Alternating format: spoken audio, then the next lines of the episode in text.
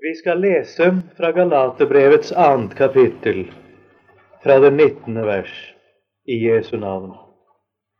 For jeg er ved loven død for loven for å leve for Gud. Jeg er korsfestet med Kristus. Jeg lever ikke lenger selv, men Kristus lever i meg. Og det liv jeg nå lever i kjødet, det lever jeg i troen på Guds sønn, som elsket meg og ga seg selv for meg. Jeg akter ikke Guds nåde for intet. For er rettferdighet å få ved loven, da er altså Kristus død forgjeves.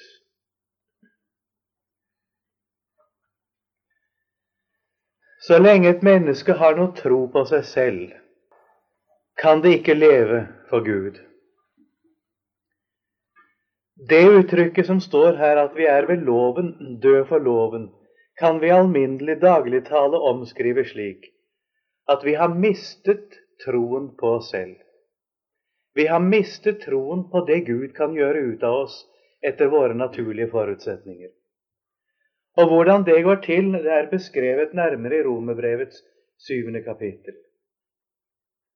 Ved loven oppdager vi hva vi alle dager har vært, men hva vi ikke forstår før Den hellige ånd legger lovens ord innover samvittigheten.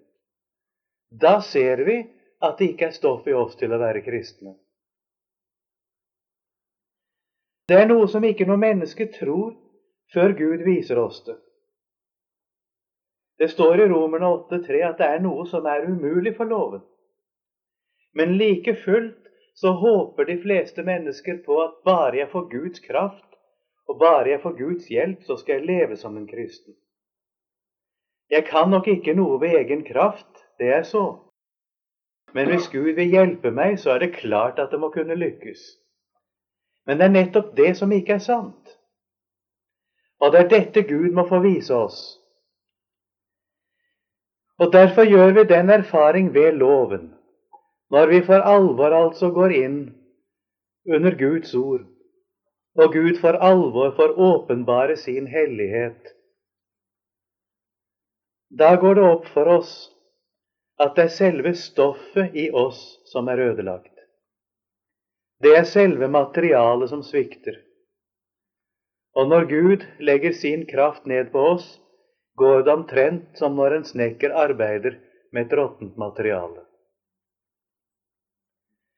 Bibelen kaller det som sagt å være at, at det er umulig for loven. Det vil si, det er umulig for Gud å virke det gjennom loven. Nå er det et ord til fra Romerne 7 som jeg vil sette i relasjon til dette ordet her. Her står det altså 'jeg er ved loven, død for loven, for å leve for Gud'. Nå står det i Romerne 7 også noe om å dø fra loven. Nærmere bestemt er det vers 4.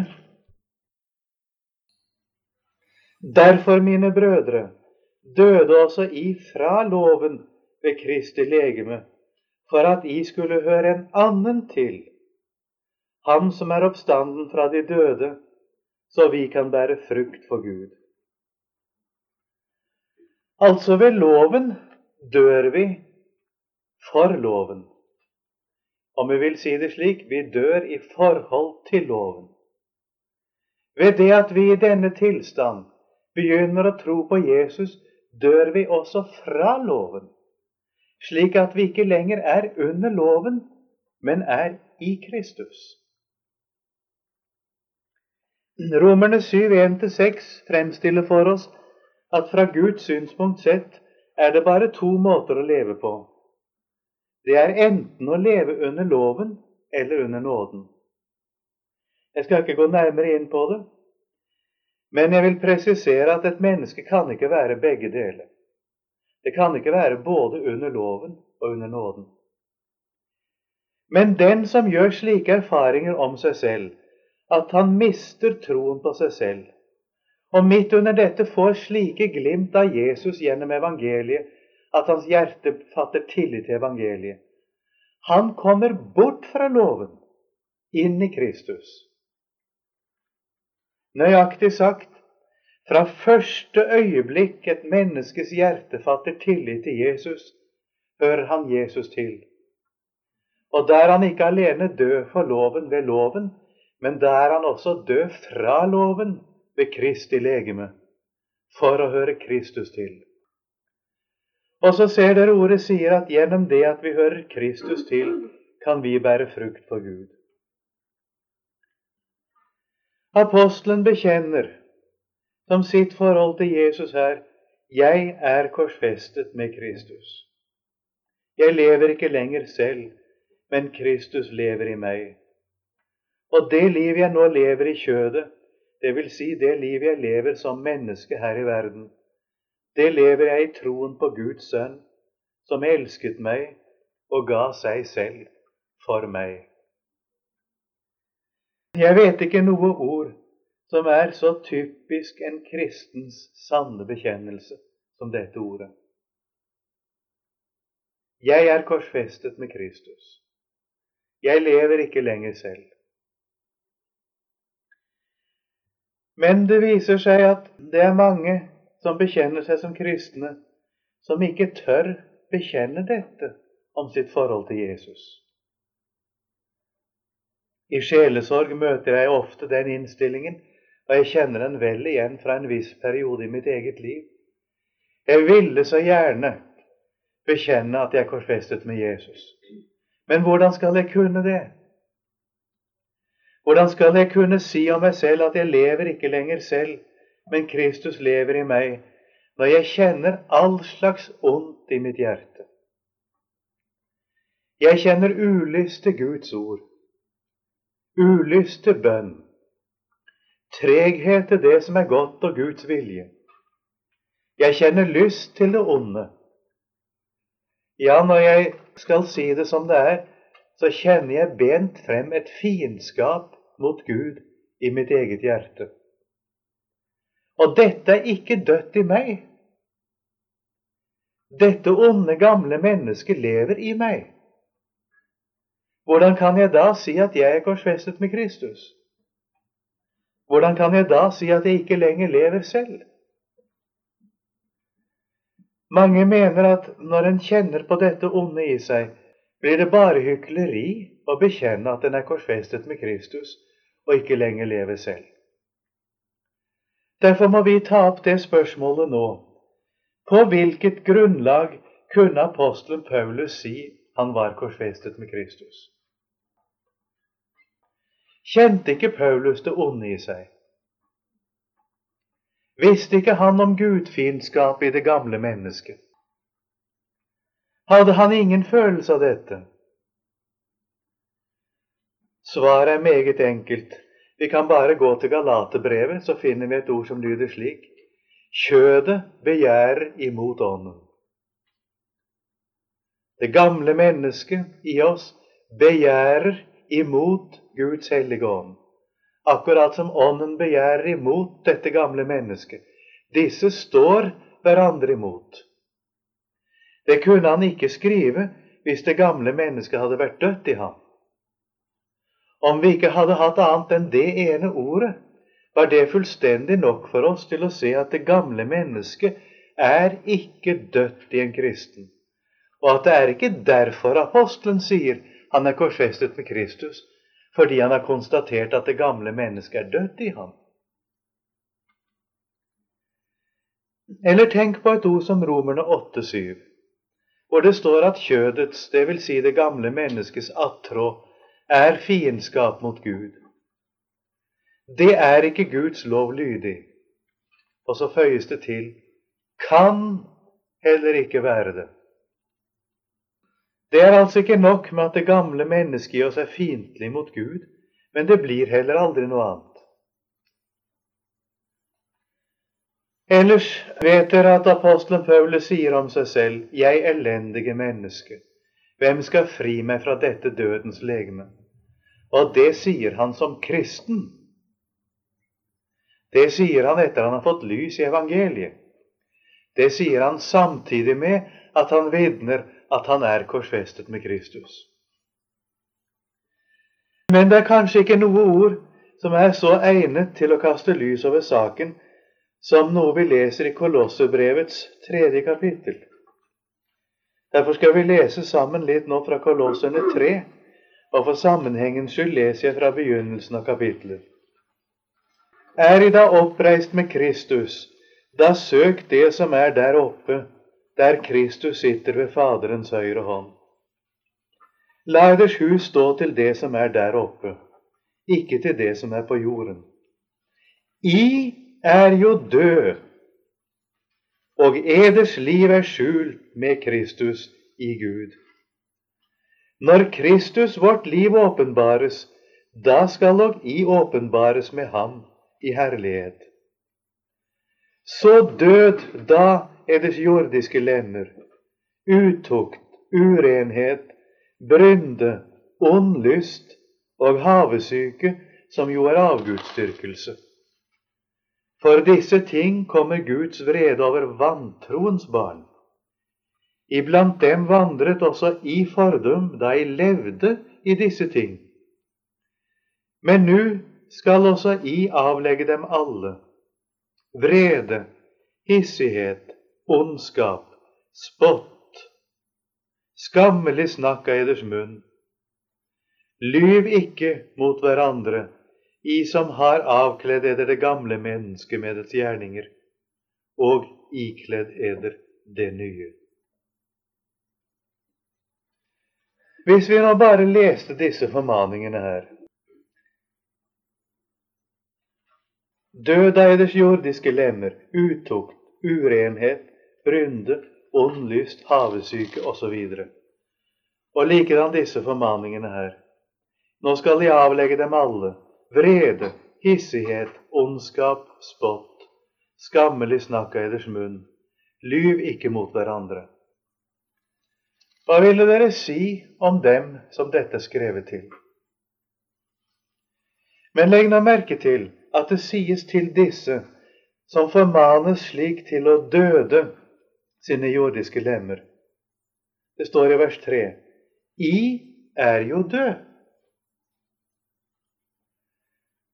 Og det står også det ved slutten av det jeg leste, i vers 9 og 10. I som har avkledd eder det gamle mennesket med dets gjerninger, og ikledd eder det nye. De er jo døde. Hvordan kan ordet si det? Det er altså tydelig at det gamle mennesket er ikke død i dem. Og til tross for det de trenger slike formaninger, så sies det I er jo død, og eders liv er skjult med Kristus i Gud. Svaret er ganske enkelt, og vi finner det i 2. Korinterne 5. Én er død for alle. Derfor er de alle døde. Da Jesus døde på Golgata, da døde vi i Guds øyne. Vi er døde fordi Han er død. Les Romerne 6. Vårt gamle menneske ble korsfestet med ham, står det i Romerne 6,6. Og det er sagt i begynnelsen av dette vers 6 Idet vi erkjenner dette, står det egentlig i grunnteksten. Det er oversatt da vi jo vet dette, men egentlig står det da vi jo har personlig kjennskap til dette, at vårt gamle menneske ble korsfestet med ham for at syndelegemet skulle bli til intet. Å bli til intet betyr der bli uvirksomt, maktesløst, altså ikke lenger få ha herredømme over oss. Det er ikke det samme som at vi skal bli kvitt det, men det betyr at det skal bli til intet i den mening at det skal ikke være det gamle mennesket som skal utøve herredømme over. Det er dette Gud har gjort. Han har sendt en stedfortreder. Og denne stedfortreder, Guds egen sønn, kom inn under loven i vårt sted. Han tok på seg hele lovens dom og ansvar som hviler på oss på grunn av våre synder. Så døde han for oss.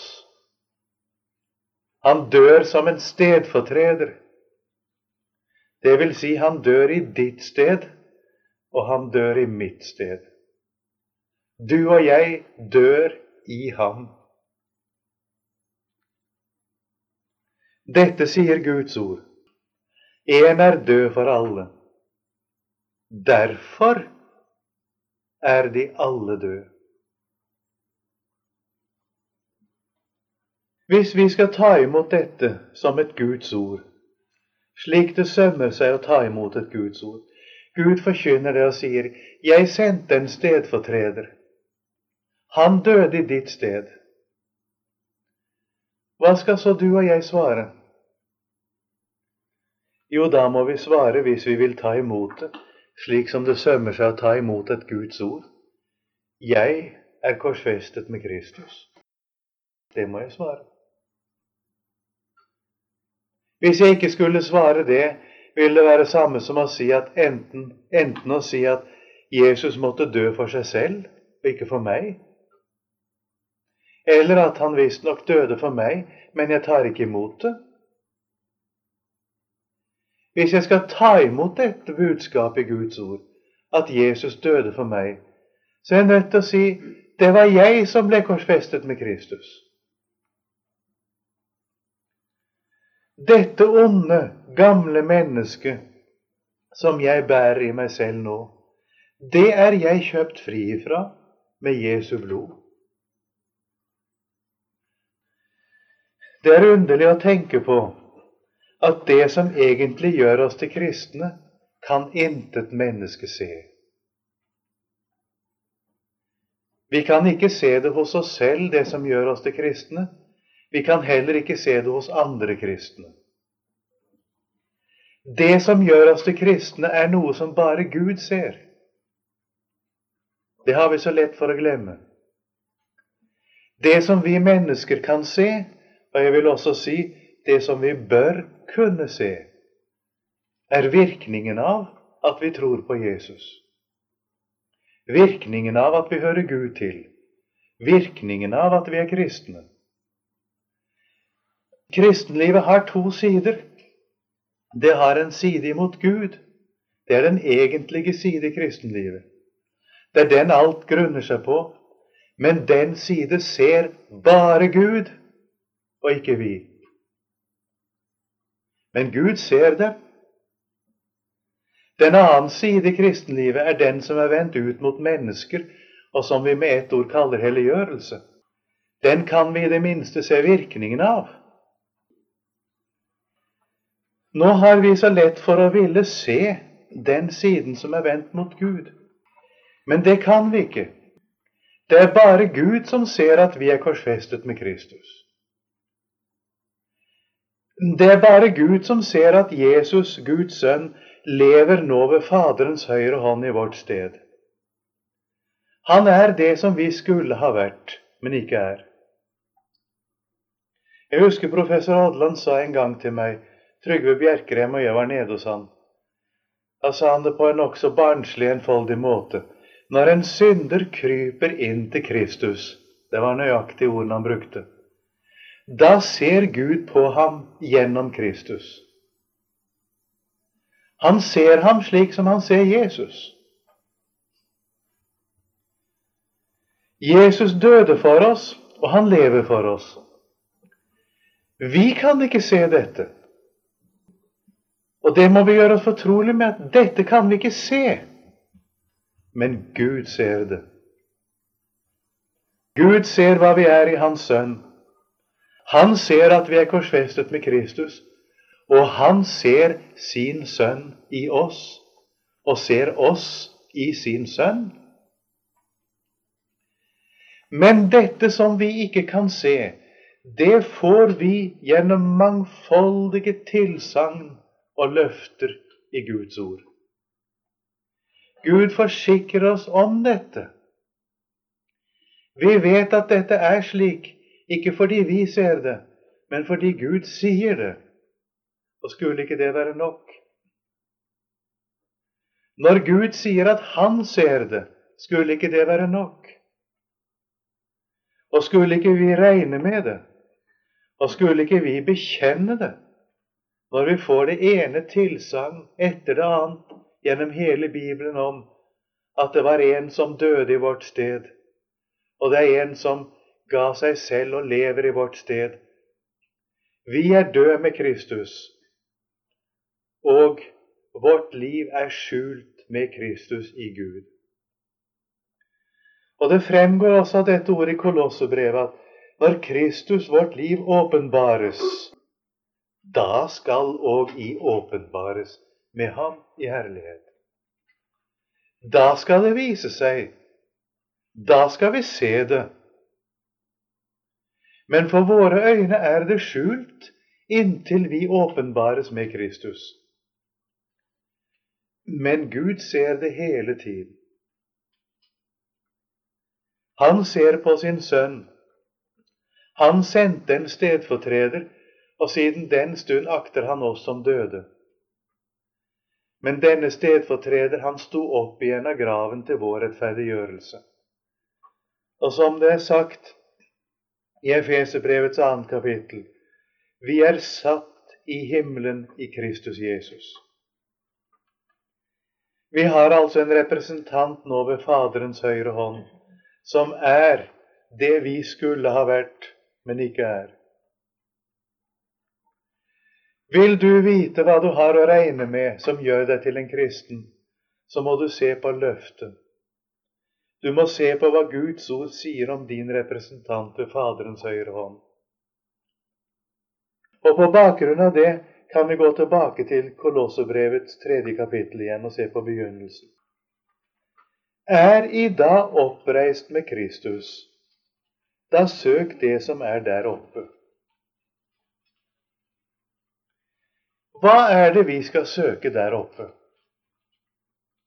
Jo, sier ordet videre, der Kristus sitter ved Guds høyre hånd. La eders hus stå til det som er der oppe, ikke til det som er på jorden. I er jo død, og eders liv er skjult med Kristus i Gud. Skjønner dere meningen? Ditt liv er ved Guds høyre hånd, det. Det du har å regne med overfor Gud, og det som Gud ser og regner med for deg, det er der oppe. Derfor skal du la din hus stå til det der oppe, ikke til det som er på jorden, for du er korsfestet med Kristus. Det som du kjenner og føler og er, det døde Jesus for. Det gjelder ikke mer i Guds øyne. Visstnok er dette ikke dødt i deg og meg ennå, men Gud anser det som dødt. Det vil si, han anser oss som døde ifra det, for å være nøyaktige. Og formaner oss til å gjøre det samme, bl.a. i Romerne 6,11. Således skal også I akte eder som døde for synden, men levende for Gud, i Kristus Jesus. Og her i Kolossebrevets tredje kapittel La eders hus stå til det som er der oppe. Der ved Faderens høyre hånd, der har du ditt rettmessige liv. Der er din rettferdighet for Gud. Der er det som gjør deg til en kristen. Der er det som Gud ser og regner med.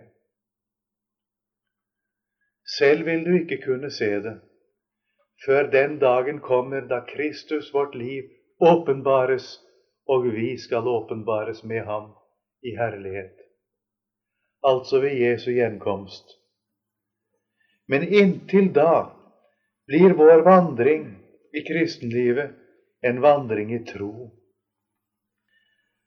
Og det er intet annet enn et av Bibelens mangfoldige uttrykk for å tro på Jesus når det heter 'Jeg er korsfestet med Kristus'. Jeg lever ikke lenger selv, men Kristus lever i meg. Og du hører, apostelen fortsetter, for at ingen skal kunne misforstå det han har sagt, så fortsetter han i selvsamme åndedrett. Og det liv jeg nå lever i kjødet. Kjødet betyr der altså ikke akkurat det syndige kjød, men menneske som menneske her i verden. Det lever jeg i troen på Guds sønn, som elsket meg og ga seg selv for meg. Kan du tvile på at dette er ditt? Det hender at en får spørsmålet hvordan skal jeg vite at dette er gjort for meg? Det kan du vite av den grunn at det står at hele verden ble forlikt med Gud i Hans Sønns død. Det står at Jesus døde for oss mens vi var fiender, mens vi var ugudelige og skrøpelige. Den rette form for frelsesvisshet, det er som jeg har sagt i undervisningen i misjonsskolen, det er en inklusjonsvisshet. Det er en visshet om å være inkludert i Jesu fullbrakte verk, fordi dette fullbrakte verk gjelder hele menneskeheten. Derfor vet jeg at det er også for meg. Ordet forkynner at Jesus døde for meg at Gud har satt meg ut av betraktning. Jeg gjelder ikke for Gud verken med mine onde eller mine gode gjerninger. Det er det som er det store. Det er det som er det frigjørende for den som har mistet troen på seg selv. Verken ondt eller godt skal regnes med, fordi vi er satt ut av betraktning, og det regnes med en annen, nemlig Guds sønn, i mitt sted. I gamle dager, da man hadde maskinbokholderi Nei, da man ikke hadde maskinbokholderi, skal jeg si. Da skrev man jo i protokoller. Da hendte det jo også at man skrev et feil tall i en protokoll. Da var regelen den at man satte et kryss over det tallet. Og det betyr at det tallet gjaldt ikke lenger. Det kunne verken legges til eller trekkes ifra.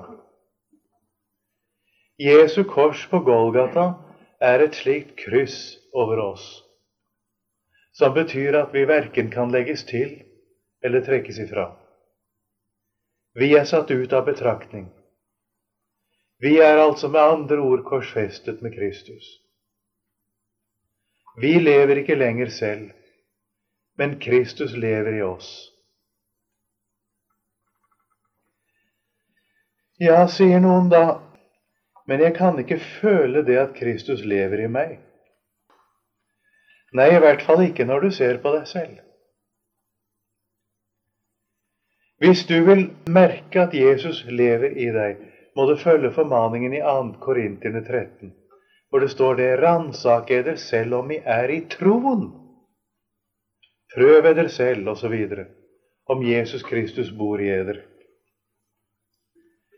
Det ordet er det nok mange som misforstår. De oppfatter det som det skulle være en formaning til å se på seg selv for å finne ut at Jesus bor i oss.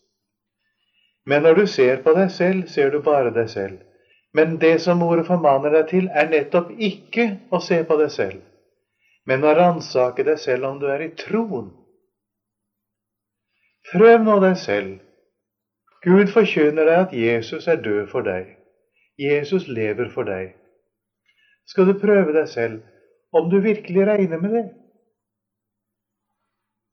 Hvis du regner med det, vil du oppdage at Jesus bor i deg. Vi har andre uttrykk for det i Bibelen. Det heter i Hebreerbrevet at ordet er smeltet sammen med dem som tror det. Ved troen smelter ordet sammen med oss, heter det. I 1. Johannes brev i det femte kapittel og tiende vers lyder det slik Den som tror på Guds sønn, har vitnesbyrdet i seg selv. Meningen med disse ordene er at tror du på det Gud lover i evangeliet, da er evangeliet din personlige eiendom. Det smelter sammen med deg i ditt hjerte. Ransaker du deg selv om du er i troen, gjør det på den måten at du ønsker av hele ditt hjerte å tro på Jesus og sette din lit til ham. Da eier du også Jesus. Da lever Jesus i deg. I Efeserne 3,17 heter det at Kristus bor ved troen i våre hjerter. I Galaterbrevet der leste vi i kapittel 1 at Gud åpenbarte sin sønn i meg, sier apostelen. Hvordan gjorde han det? Jo, han møtte Jesus. Han oppdaget hvem Jesus var, og hva Jesus hadde gjort. Og så sier han det Det står like foran her, i Galaterne 2,16.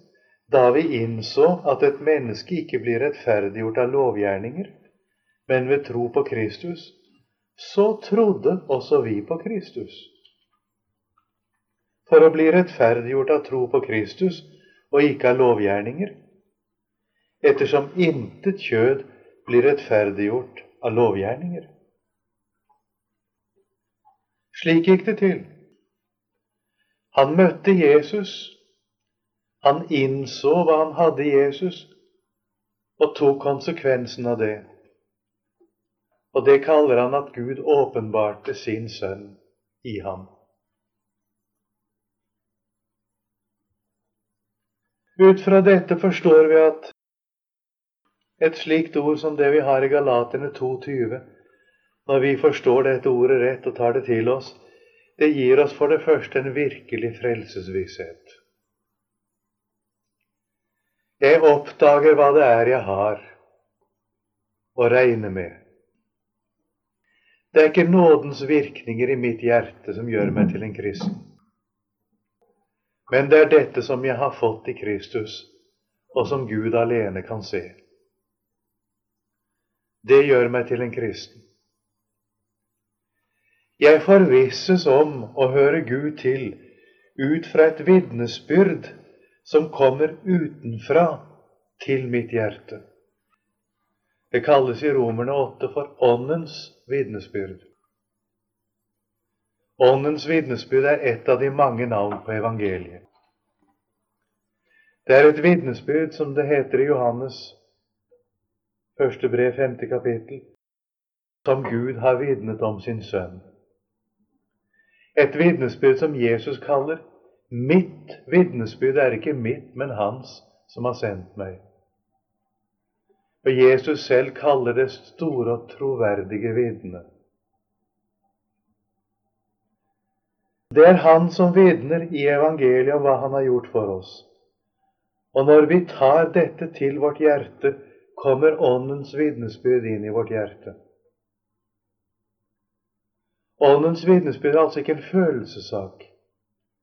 Det er ikke noe vi skal vente på skal skje i vårt hjerte, og så, når det er skjedd, da skal vi begynne å regne med evangeliet. Nei, det er selve evangeliet som er Åndens vitnesbyrd, og som fører frelsesvissheten inn i vårt hjerte. Og jeg vil si det når jeg stanser for dette, og tenker på at Gud sier det til meg at Jesus døde for meg. Skulle jeg ikke være viss på at jeg er frelst når Gud sier at Jesus er død for meg? Skulle ikke det være nok at Guds sønn er død for meg? Og når han i samme åndedrett også sier at denne Guds sønn, han lever for meg, hva trenger jeg mer? For Gud gjelder intet annet enn dette.